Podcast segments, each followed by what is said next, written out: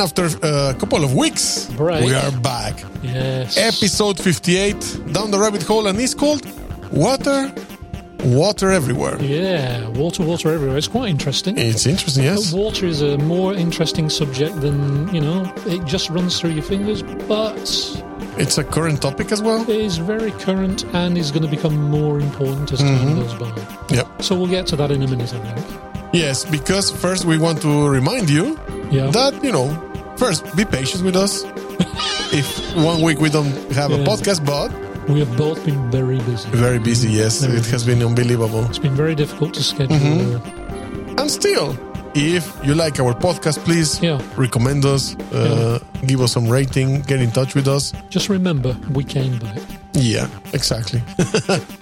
You can always expect us to come we back. We will come back. Yeah. So what are we going to do first? Uh, well, news? Like usual, yeah. Let's start with some news okay. uh, before we go to the main topic. Okay. And we start with a very interesting news. Because oh, yeah. we talked about something like this before in the U S, I think, uh, related to A I. That's right. And this a is, judge and this, police. This is what we call, what is called weak A I, which weak is A I. This very specialized, mm-hmm. the kind of thing that you talk to when you ring your bank up and things like exactly. that. Exactly. Um, but this one is in the United Kingdom, in England, actually. Mm-hmm. Um, and it's a police application of a AI, a weak A I, and it helps the police to make decisions about custody, who, mm-hmm. which suspects should be held in custody and which should not. Yes, now, but yeah, yeah. This is like they said. This is risky. There are risks, aren't there? Yeah. Because we were talking before the program about uh, some people have expressed not just about this mm-hmm. um, A I application, but about others. The one in the U S as well. The the one we talked about previously, which is that. The problem, it's a bit like the general problem with software, which, and at the end, that's what A I is, right? Yeah. It is software. It and is. The problem with all software, it is really, it is no better than the weakest uh-huh. link in the chain.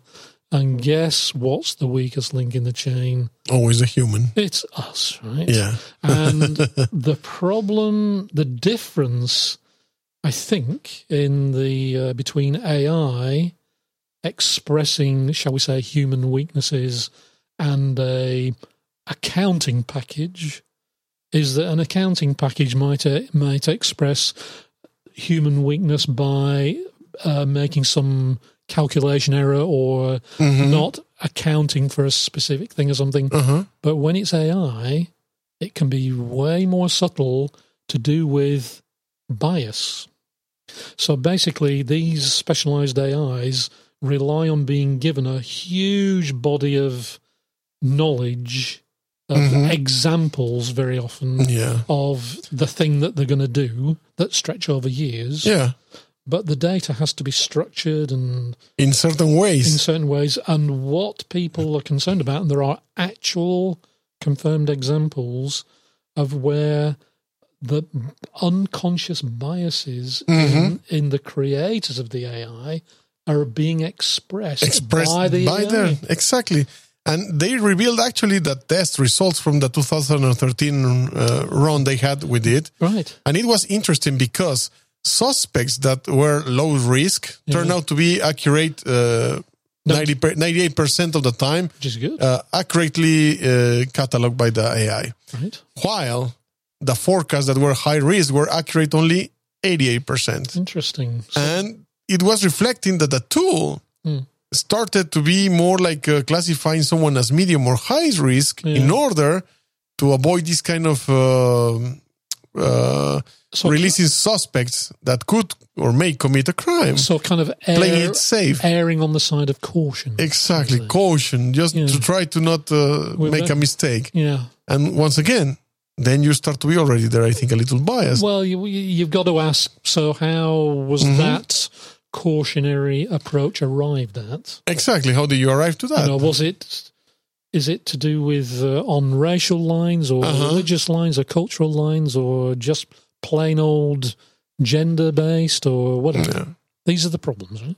So what else can we say about this um, trial? Well, they are expecting in the next months to make it a live tool to support officers. Wonderful. We'll see. Well, I think the less the police as individuals have to think for themselves, the better. Yeah. Because, and, uh-huh. you know, they've, there've been many examples of that mm-hmm. not going too well. And I was checking here also in the notes an article that I, w- I heard something relative uh, related to that, sorry. All right. That Facebook A I will also try now to identify terrorists. Right. Do they use Facebook a lot, terrorists? I don't know. I mean, that was exactly my concern. Right. I think there are so many. Don't start me off about yeah. Facebook, please.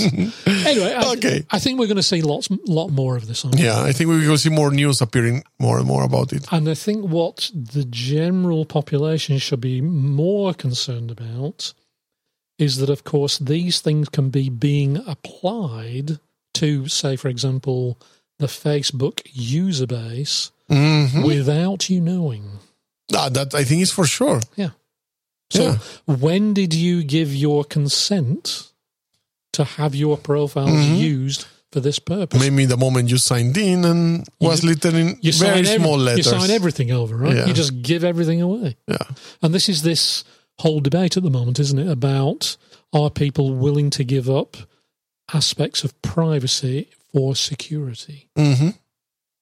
Subject for another day, right? Question there, because now we're moving on. Off-world. And far, far away. Yes. In a galaxy far, far away. Or at least to a planet. Or planetary a planet, system. Planetary system far, far I away. I think we're, we are in the same galaxy. Mm-hmm. Galaxy, so. Well, scientists just found out that the first uh, the first evidence mm. that the uh, TRAPPIST one system might contain water. Water.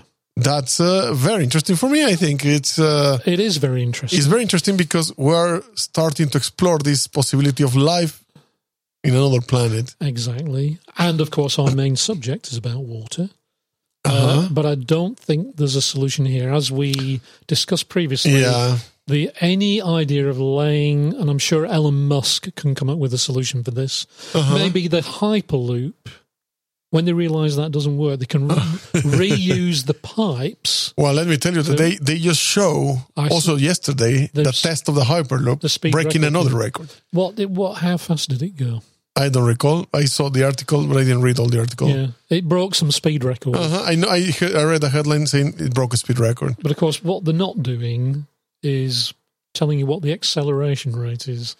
Yeah. Is, it's no good if the passengers look like a pizza topping on the back wall. In the back of that. That isn't going to work. That's not going to be popular. Right? Yeah. So so back to the, the outer world, TRAPPIST. Yeah. Uh, they found, they have findings that in the two innermost planets, uh, called TRAPPIST one b and TRAPPIST one c, yeah. could have uh, vast amounts of water mm. as a result of the ultraviolet radiation. Yes. And as much as twenty Earth oceans worth over the last uh, eight billion years. Yeah, well, what is interesting is how they determined that there was water. What they're actually seeing is water vapor in the atmospheric signature, the light mm-hmm. that they're getting from the atmosphere. And they're using a, a tool that kind of bolts onto the Hubble mm-hmm. uh, called the Space Telescope Imaging Spectrograph, and a spectrograph, of course, splits the spectrum up into all vertical yeah. kind of color bars. Color. And they, depending on the molecules. And, is the color that they indicate. And in they the can graph. see water, right? In mm-hmm. the, so this is, I think, it is is it literally the first example of spotting water? Mm-hmm, mm-hmm. Yeah. So, fascinating stuff. Yes, um, I sure think we'll uh, I think this uh, it's also uh, an ongoing topic. Well, again, we've talked about this before, but obviously detecting water vapor is uh, fantastic. But what if at some point they can refine this spectrographic analysis and detect industrial gases? Mm. Yeah, because that's how you could determine whether there was the likelihood of actual civilizations on a... Mm-hmm. On that a, at least on went on in that phase. Yeah. Yeah. Yeah, so if you can analyze the light from a planet, a remote planet, and you can detect chemicals in the atmosphere that can only be made by artificial means, mm-hmm. then... There you go. That's your indicator of mm-hmm. alien life, isn't it? Mm-hmm. Yeah. Anyway, that's a subject for yes. the day. Yes, those were the news. Is that the news for today? Is mm-hmm. that what we're doing? That's what we were doing. Well, so we move now to the water in Earth. The main topic. Uh-huh. Yeah, good. Water, water, everywhere. Yeah. Or we are singing in the rain. Yeah, well, well, let's be honest, we're not singing in the rain at the moment. No, actually, that's the whole idea of the topic. Yeah. That we are actually not singing in the rain. We're not. In fact, water, that mm-hmm. is drinkable water, yes, has been called the next oil. Yeah. In that it's becoming a precious resource mm-hmm. that, interestingly, I... This is one of the things we never kind of think about.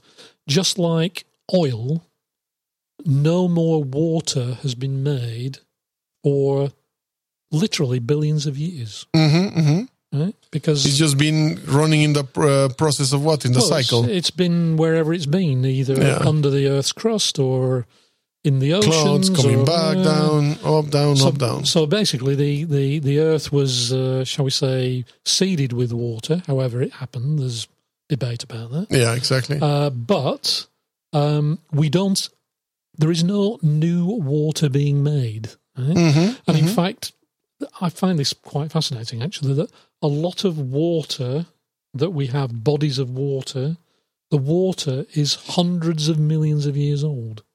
Which is quite weird to think yeah. about it. Yeah. Yeah. You think about it more like... It's not something you think mm. about, right? Mm-hmm. So, anyway. So we thought what we'd have a look at today was water, drinkable water, and what are the problems around drinkable water today, which there are, are growing problems. Oh, yeah. And we thought we'd start with a very simple thing, which is called the rule of threes. Mm-hmm. Yeah.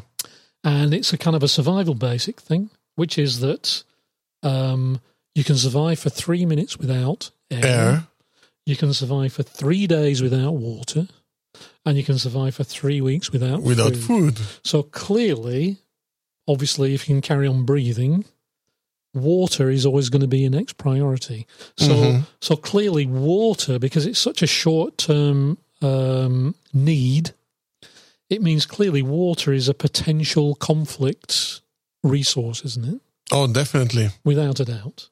Uh, and for I think we have right now the big one of the biggest problems mm. it's uh, with drinkable water and all these uh, issues related is the global warming. It's being made worse by mm-hmm. climate change. Climate change. We're not sure whether it's global warming. Really. True, true. I don't want to get in an argument. In, in the, exactly. You know. You know, for example, also that they are they're trying to discredit. Uh, uh, what's the name of the scientist? Uh, Neil. Uh, Neil deGrasse. Oh, Neil deGrasse, that American. Yes. Media. Yeah, they are trying guy. to discredit him now, saying that he's just an actor. Unlike Donald Trump, who's exactly. just a. Yeah, so, fill, yeah. fill in the blank. Yeah, and that was because of a tweet recently and with the happenings in uh, uh, in Texas with oh, uh, the hurricane. Storm. Yeah. Why? What What did he say then? Well, that, you know, they like to, people likes to believe somebody saying that it's going to rain, like a scientist. Right. But when they tell you it's going to come a hurricane or it's because of the... Climate change. Uh, climate change.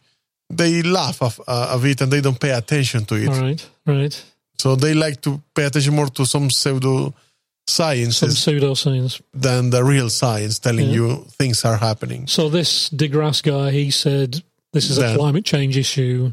And yeah, he gets jumped on by some people. Yeah, saying that you some know, people in the Donald exactly troop, some mm. kind of bots. You know, uh, so they're briefing against him in the media. Mm-hmm. Oh, it's, you know, that is the quality of debate in American politics at the moment. Not very high. So, coming back to our yes. general subject. So, the thing is, drinkable water and access to it mm-hmm. is pretty fundamental, right? Not only as an individual, you're not going to last course. long without drinkable water, but even as a civilized society. Imagine how quickly civilized society would break down if water stopped coming out of your tap in the kitchen. It would be chaos. The shops, the stores would get emptied within a few hours. Yes, of any bottle of water they have. Yeah, and within a day, it would be chaos, right? Yeah, as you sure. say, it would mm-hmm. be chaos. So society and even countries themselves depend on um, access to drinkable water.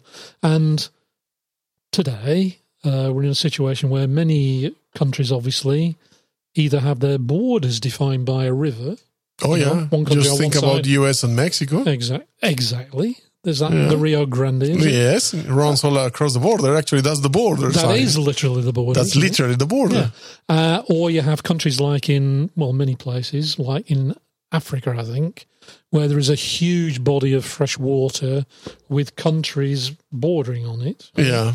And if we look to the uh, east, Middle East, you've got the Nile, which exactly act- which actually runs through nearly a dozen countries. Mm-hmm.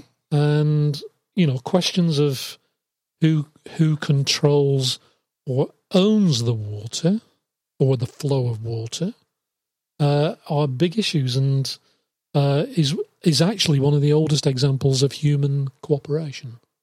And, yeah. and strangely enough, apparently, there have been very few conflicts over issues about water rights. And it actually has a special phrase, which we'll come to in a minute. But it seems that over time we've managed to actually avoid direct conflicts over water flows, flows mm-hmm. of water. Um, and it's thought that that's mainly due to the fact that it's really, really quite difficult to change the direction of a huge river. Imagine trying to redirect the Nile or yeah. re- redirect the Amazon or something. Uh-huh. Uh, or if you buy some huge lake like Lake Victoria, yeah. uh, you can hardly move it, right? Um, so basically, over the centuries and the millennia, uh, so yes, yeah, so countries have found ways to accommodate mm-hmm. their need to share these common common things. But we're now in a new century. Yeah. Change. Things are changing Change, completely. Things are changing. And there is apparently uh, detected by experts a growing potential for what is referred to as hydro conflict. Mm-hmm. And countries are increasingly attempting to secure current and future water supplies against a, a disrupting climate change background. Yeah. Because, of course, we've got rising sea levels. And the rising sea levels, of course, that's salt water. Yes, that's exactly why at the beginning you made the clarification. We're talking about drinkable water. We're talking about drinkable because water. Because although we have the big oceans, that's... Uh, can't drink it, We right? can't really drink it. And, so. and of course, you, there are desalination technologies, but yes. they require huge amounts of energy. That's a problem. And there's no... I mean... If I talk about my own country, as far as I recall, there's actually a huge desalination plant on the River Thames near yeah. the where it enters the sea uh-huh. uh, for actually uh, providing additional drinking water for London. Mm-hmm. Um, but it comes at a huge energy bill. Wow. But there are attempts now to actually create desalination plants that are solar powered. Which that is uh, interesting, sense, yeah. Right? And there are new technologies, using new technologies that are making that possible. Mm-hmm. But it's not an answer for everything. And globally, uh, experts generally agree in this area that without access to potable water, as it's called, drinkable water, uh, there will be no peace, right? Yes, definitely. We, we have to find a way of sorting it out. So water... has been has been labelled as one of the grand challenges that we face, because we face many. Mm-hmm. This is one of the main challenges over the next few decades, and it's thought that the best solution is to manage the current systems we have of kind yeah. of accommodating each other's needs. Well, we have a, also a very recent example happening now in Italy. Right. Because they have uh, one of the biggest uh, droughts of uh, ever in their history. Right. That the government started, and this was, I don't know, a few weeks ago, maximum, that they are trying to ration the amount of water that you can take. Of what, from the water? From yes, the, from, from the supply to you. Well, like a domestic water? Yes, yes. Wow. Because they don't have water. So this is presumably because they've their infrastructure isn't sufficient. Sufficient to support this longer a drought. A longer drought. Uh, that is interesting, because obviously there has been a long, very hot summer in Central Europe, hasn't there? Yes, and very hot, yeah. long, and there's no rain coming around to refresh from no. time to time. Yeah. So they have been in a big drought, and they start to suffer. They're rationing. And they are start, They are thinking, oh, I don't remember if they started already to ration or yeah. not that water. I mean, I have to say that in the where I come from, England, I mean, we're always having this problem, right? So, mm-hmm. um, and obviously this is a, a very developed country, but we in the United Kingdom, in certain, certainly in certain regions, the infrastructure does not seem to be able to cope with more than a few weeks of no rain. Mm-hmm. And quite often we have, uh, not quite often, but it's not uncommon. A, it's not a rare event for in the United Kingdom for there to be um, lowering water pressure and saying to people, start to be careful about water usage because, you know, mm-hmm. it's not rained for months or whatever. So yeah. it's not, you know, this happens in a... I think the problem with... I think the problem, again, with water infrastructure is it's hugely expensive. And a lot of the infrastructure is probably like one hundred years old. Mm-hmm. It's all Victorian, right? Which is when it was put in in the first place. So mm-hmm. there's, a, there's a lot of old... infrastructure. Yes, for sure. And the replacement and upgrade cost is like telephone numbers, right? Yeah. So um, that's why it's expected that the water demand is going to grow up fifty-five percent between... Yeah, by twenty fifty. By twenty fifty, exactly. Yeah. And uh, again, because of freshwater supplies are are known to be drying up, and with climate change and raising sea levels, it's altering mm-hmm. bo- country borders. I mean, if you look at uh, what is likely to happen to country outlines with rising sea levels, it's weird. Have you looked at those global maps? Where, I have seen, yeah, yeah. Where the water level's gone up two metres. And country disappears suddenly. You can hardly, some places you can't recognise where they are. Right? Yeah. It is weird. Um, and, of course, we've got... Um, unrestrained population growth. Mm-hmm. And we have a problem of education as well. Absolutely. You know, I remember when I was a child in the beginning of the eighties, mm-hmm. uh, there was a big campaign for treating water better because, you know, it has to be considered a scarce resource. Right, right. Uh, there were commercials broadcasted all the time on T V yeah. of several situations of everyday life. Like a parent or somebody like w- taking a shower mm-hmm.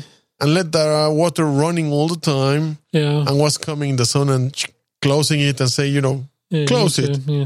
Or uh, there was the father, or again, I don't know why it was the father, but grabbing the hose and, you know, spreading water to wash the car right. like that. Yes. Yeah. And letting the, the thing keep on flowing, yeah, leaving it yeah, in the ground. Yeah, just putting it on the ground. And again, was coming the kid and closing yeah. it off. And, yeah. and then uh, washing dishes and let the water You're all the time right, running yeah. and so on.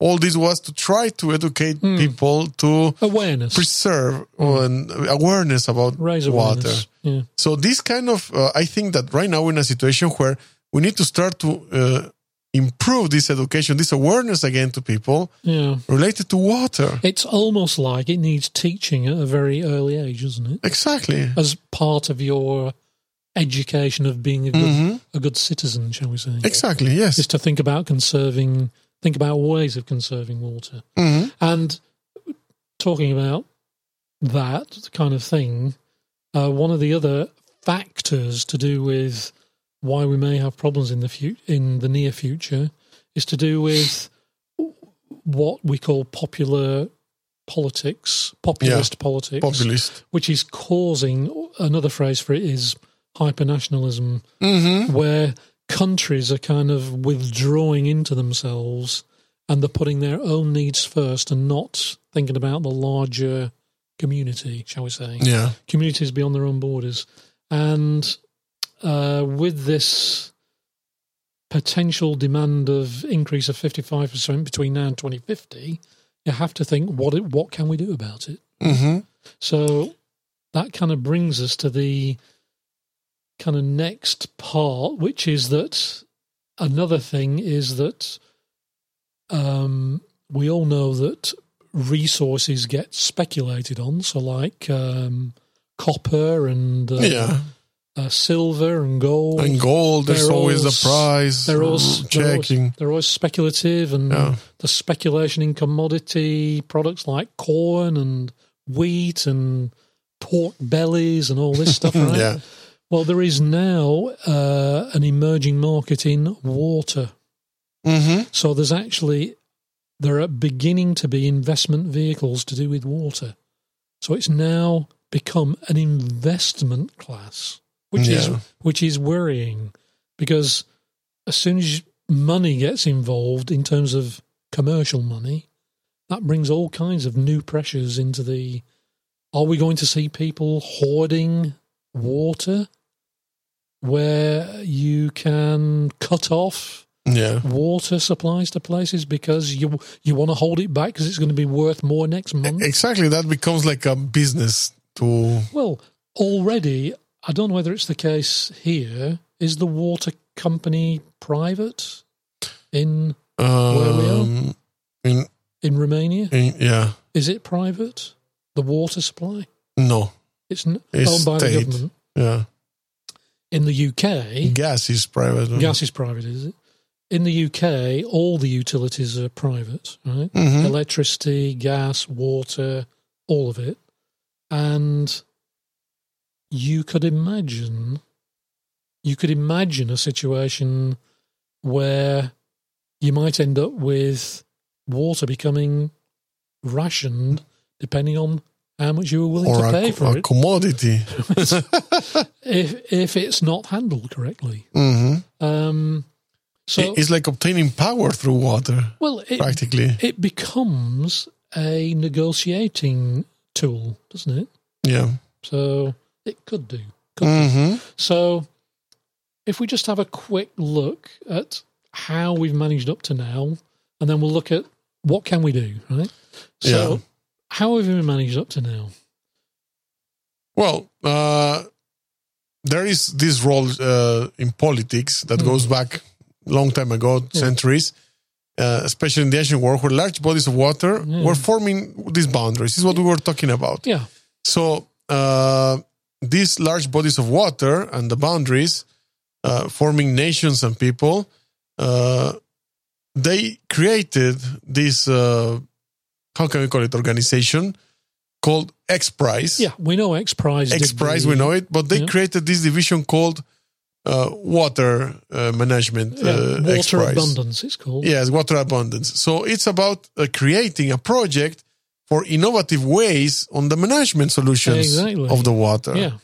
So... And this lady, Xenia Tata... Exactly, Xenia Tata. Um, she's saying that... Um, today's geopolitical landscape is looking very different, mm-hmm. and that access to water clearly remains a paramount of paramount of importance, right? And in many areas of the world, obviously bodies of water are running through or brush up against many country borders, mm-hmm. and this thing has developed over time called riparian, riparian water, water rights. rights. Now, I'd never heard and about me it. either.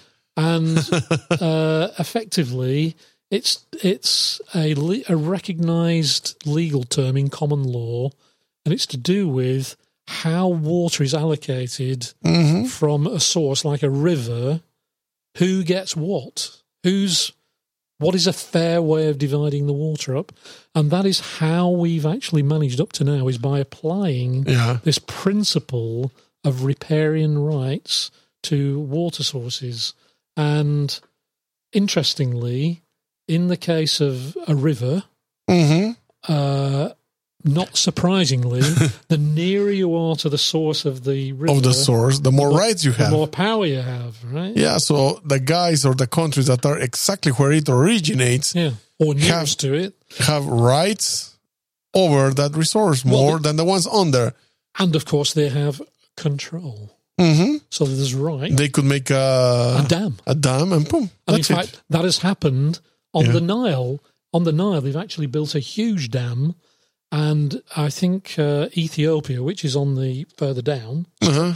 stopped having the Nile. Well, they actually entered into long-term negotiations with the Egyptian government to make sure that when the when the dam was built, they had certain guarantees about water flows and so on. So again, that is an example of this repair, mm-hmm. riparian rights being used to avoid conflict, which is quite interesting. Yeah. That that we actually have developed ways of avoiding conflict in certain areas, yeah, without involving, you know, super supranational yeah. like the United Nations. We've just figured it out. Mm-hmm. We all need to drink water. Let's figure it out, right? Yeah. And that was a very very good example. Another one is uh, the Jordan River. Is the Jordan River and. It is uh, the Jordan River Basin is the primary source for many regions, Jordan, Palestine, and Israel. Israel. These countries are not natural friends of each other, uh-huh. right? Which is interesting. Yeah, but the worst is Syria. Uh, exactly. um, but even then, they... Well, an example of where it went wrong is Syria. Exactly. Exactly. And...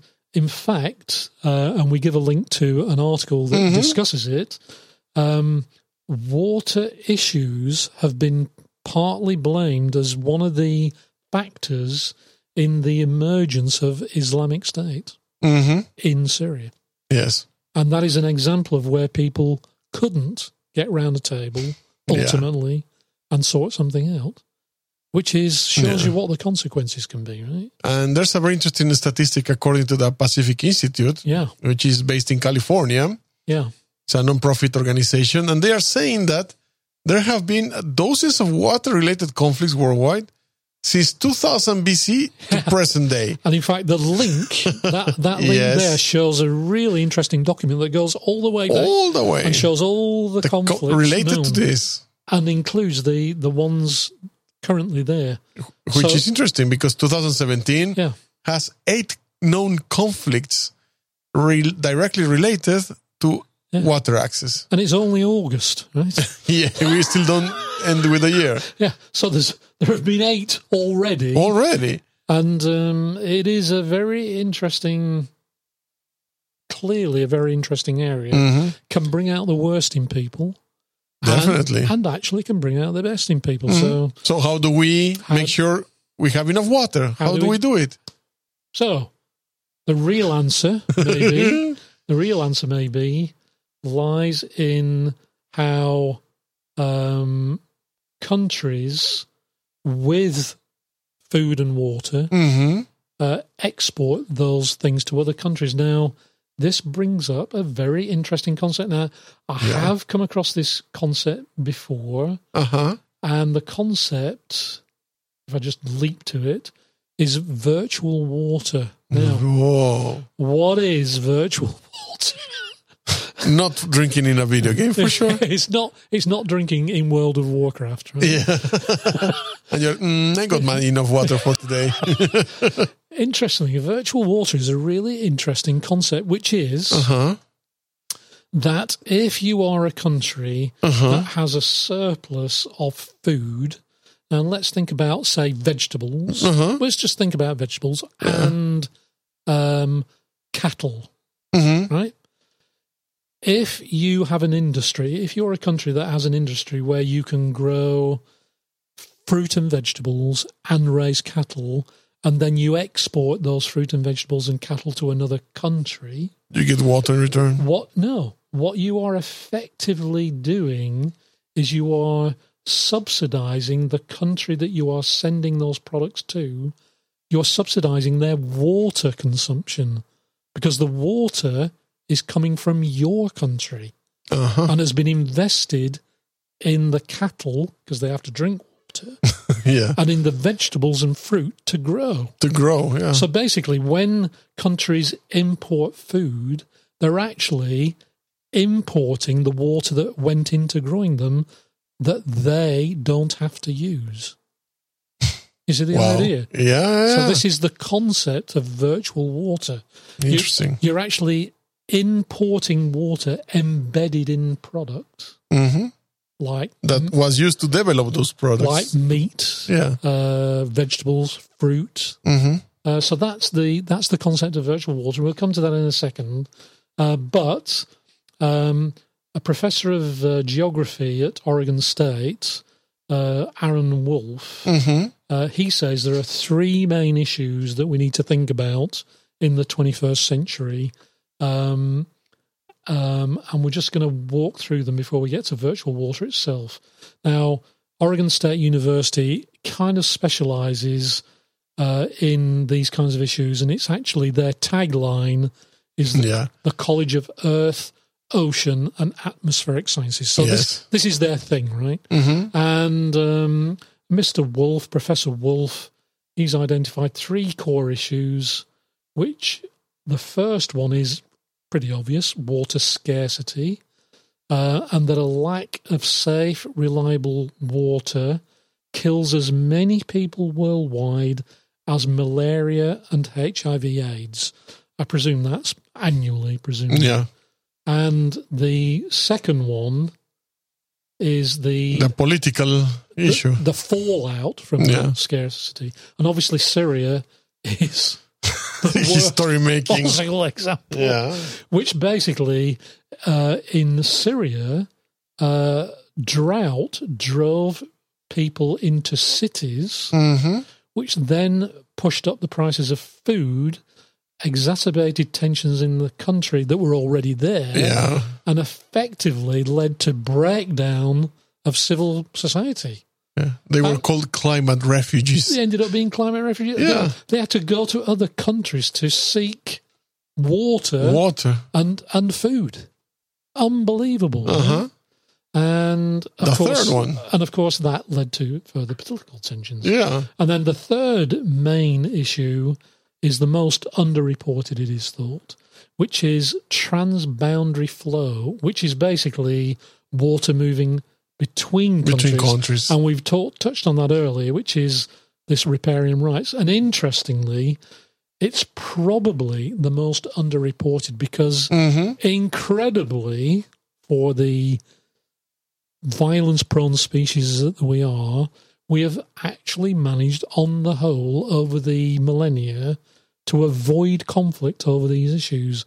But of course, now we're, we've got these additional pressures of climate change and uh, population yeah. becoming a real factor, I suspect this will start to break down, this riparian rights mm-hmm. stuff.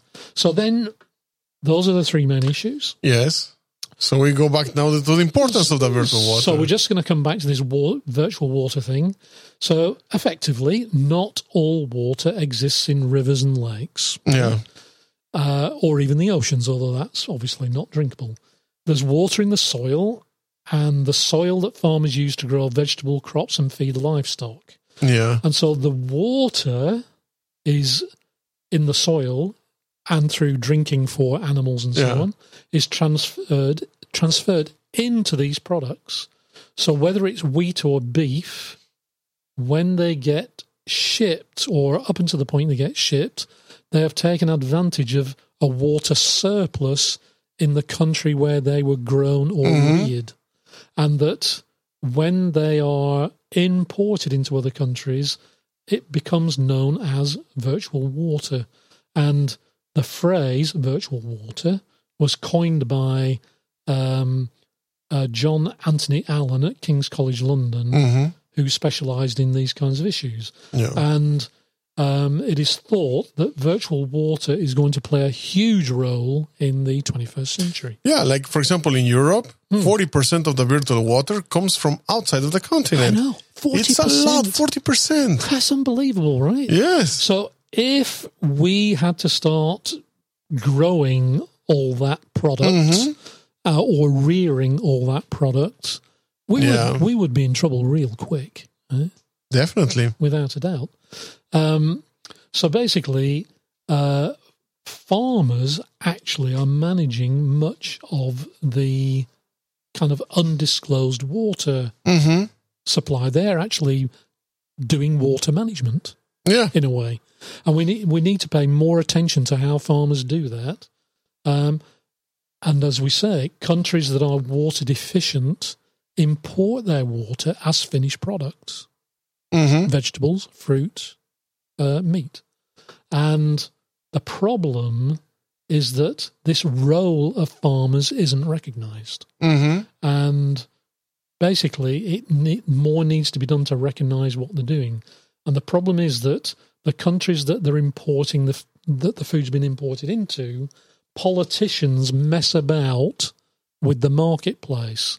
So politicians want their citizens to feel, shall we say, secure in their access to food and water, uh, or certainly food. So they interfere with the markets and... Um, for example, keep prices low by subsidising certain things. Yeah. And the problem is this distorts the market, and uh, this virtual water market isn't allowed to function normally. So there's all yeah, exactly. political distortion is affecting this this fundamental mechanism of, of virtual water distribution. That that statistic that we have here in the notes is very interesting. Yeah. Because over sixty percent of the around two hundred twenty countries in yeah, the world yeah. are major food importers. Yeah. And that means that one hundred sixty countries depend on importing food yeah. and the water needed to make it. Exactly. Which tells you that we are heading to a real problem. Well, it shows you actually how fragile yeah, I mean, everything yeah. is, right? Everything is... We're so interdependent. Exactly. We literally cannot afford this period of hyper-nationalism, mm-hmm. pop- populist politicking to shut countries off from each other. No, that that is what will lead to chaos, to it's disaster. It's going to be a... People need to wake up and kind of smell the coffee, right? Yeah. The, the, the future is in collaboration. Not, Definitely. Clearly, not in... petty conflict and so on and so forth. So the interesting thing is that currently whatever peace there is in the world is, you could literally say, is down to the kind of undeclared virtual water trade. Mm-hmm. And that without that virtual water trade that is not well known, there would be much, much more conflict in the world, and that making sure that virtual water trade continues needs needs to be a high priority. And um, basically the big challenge is making sure that we carefully and peaceably manage the demands of population growth against this virtual water mm-hmm. trading that's going on.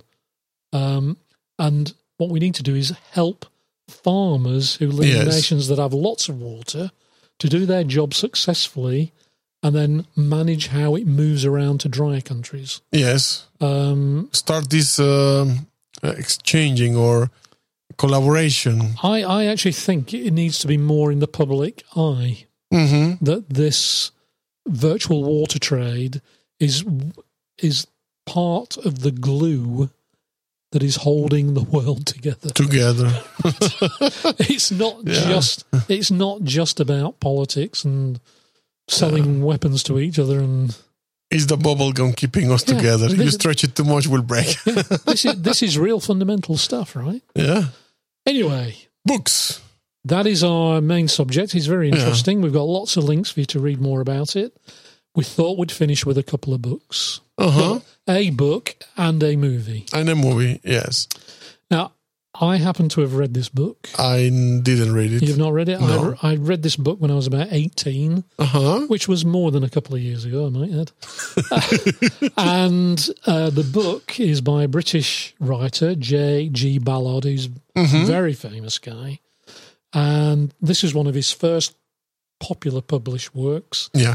Published in nineteen sixty-two, a science fiction book called The Drowned World. And it's basically set in twenty forty-five in a post-apocalyptic and unrecognizable London. Yeah. And it's basically um, about...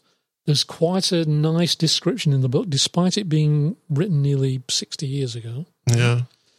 Uh, there's a very nice description of how the catastrophe happened. Yeah. And it's it, interesting. It is about uh, solar radiation has caused the ice caps to melt, worldwide temperatures to soar, leaving the cities of northern Europe and America submerged in a beautiful and haunting tropical lagoons.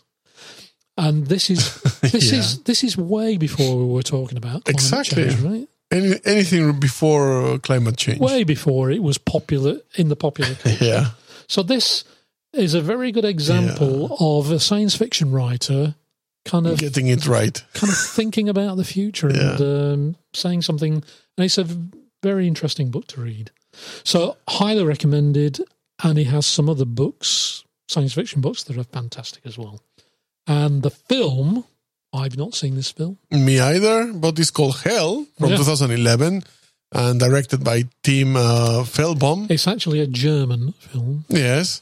Available with subtitles. And the story is about uh, a world, or the world, that gets ten degrees uh, Celsius temperature uh, rise, rise mm. and has made daytime uh, very dangerous. Yeah. You cannot really go out without going, uh, let's say, covered with uh, goggles and, and in the description of the movie says like vampires on holiday. those are wrapper, those would be wraparound sunglasses, right? Yeah. So in the film, this uh, group of survivors in this world uh, follow uh, trail distant birds yeah. in the search of water. Yeah. So uh, besides, you know, the film looks very washed out, washed out, and so on because you yeah. know there's all high temperatures and mm. so on. Uh, Hell mostly follows the post-apocalyptic playbook, according mm. to some of them, uh, portion of humanity. Uh, some of the humans let the side down and resort to forbidden flesh, so they can become cannibals and I they do, start to. I don't yeah. think that's anything to do with other members of the family. It's something else. Uh, yeah, something to do with a knife and fork and. Uh, so yeah, yeah. those that, that's the film we were recommending. Film if you have book. Seen it, let us know how it is. Yes. I can tell you the book is very good. Uh-huh. The Drowned World. So, that is our subject. That's our subject. So, lots of links in the... Yes, for sure. And take care of the water. Take care of the water. So, if you're drinking a glass of water at the moment, think about where it came from. yeah. And how old it is. Ooh. Yeah. Good point. Yeah. Okay. So we reached the ending of the show. That was a very interesting subject about water. We're going to go and drink some beer now. yeah. The, the best use of water ever invented. Yeah. Like there was a video recently going again from The Guardian, I think, how to pour beer like a pro. Like a pro. And not get what, straight stomach, into your mouth? No, stomach problems uh, after you drink beer. Oh, really? Well, what is that then? Well, you just have to pour the beer. Usually we try to pour the beer without getting... An angle. In an angle to not get that much of the yeah. foam. Mm-hmm. But actually, if you do start like that, but then turn it, so you get actually foam. Yeah. The foam, the carbonated water goes out, which mm-hmm. is what creates the problems with the stomach. Oh, the bloated the feeling. The bloated feeling and... The um, the foam actually protects the taste, and you have in the foam the taste of the beer Ooh. And the hops and everything. And then you have when you drink it, So the you foam, take from the foam and the beer itself, so the liquid. Foam, so the, the bubbles in the foam have got like elements of the taste yes. and the... Mm-hmm. That's very interesting. That was interesting, yeah. I may have to study that in some detail. Make some tests. So I think exhaustive experiments may need to are uh, necessary, uh, yes. I can see it coming up. Yeah. Thank you for listening to today's episode, uh, yeah. and we Thank will talk to you next week. Thank you, Rafa. Bye, Carl. Bye. All names, sounds, logos, and other related items are owned by their respective trademark and copyright holders. This podcast is a production of Dark Mind Radio. Go to dark mind radio dot com to find out more. All rights reserved. Dark Mind Radio twenty seventeen.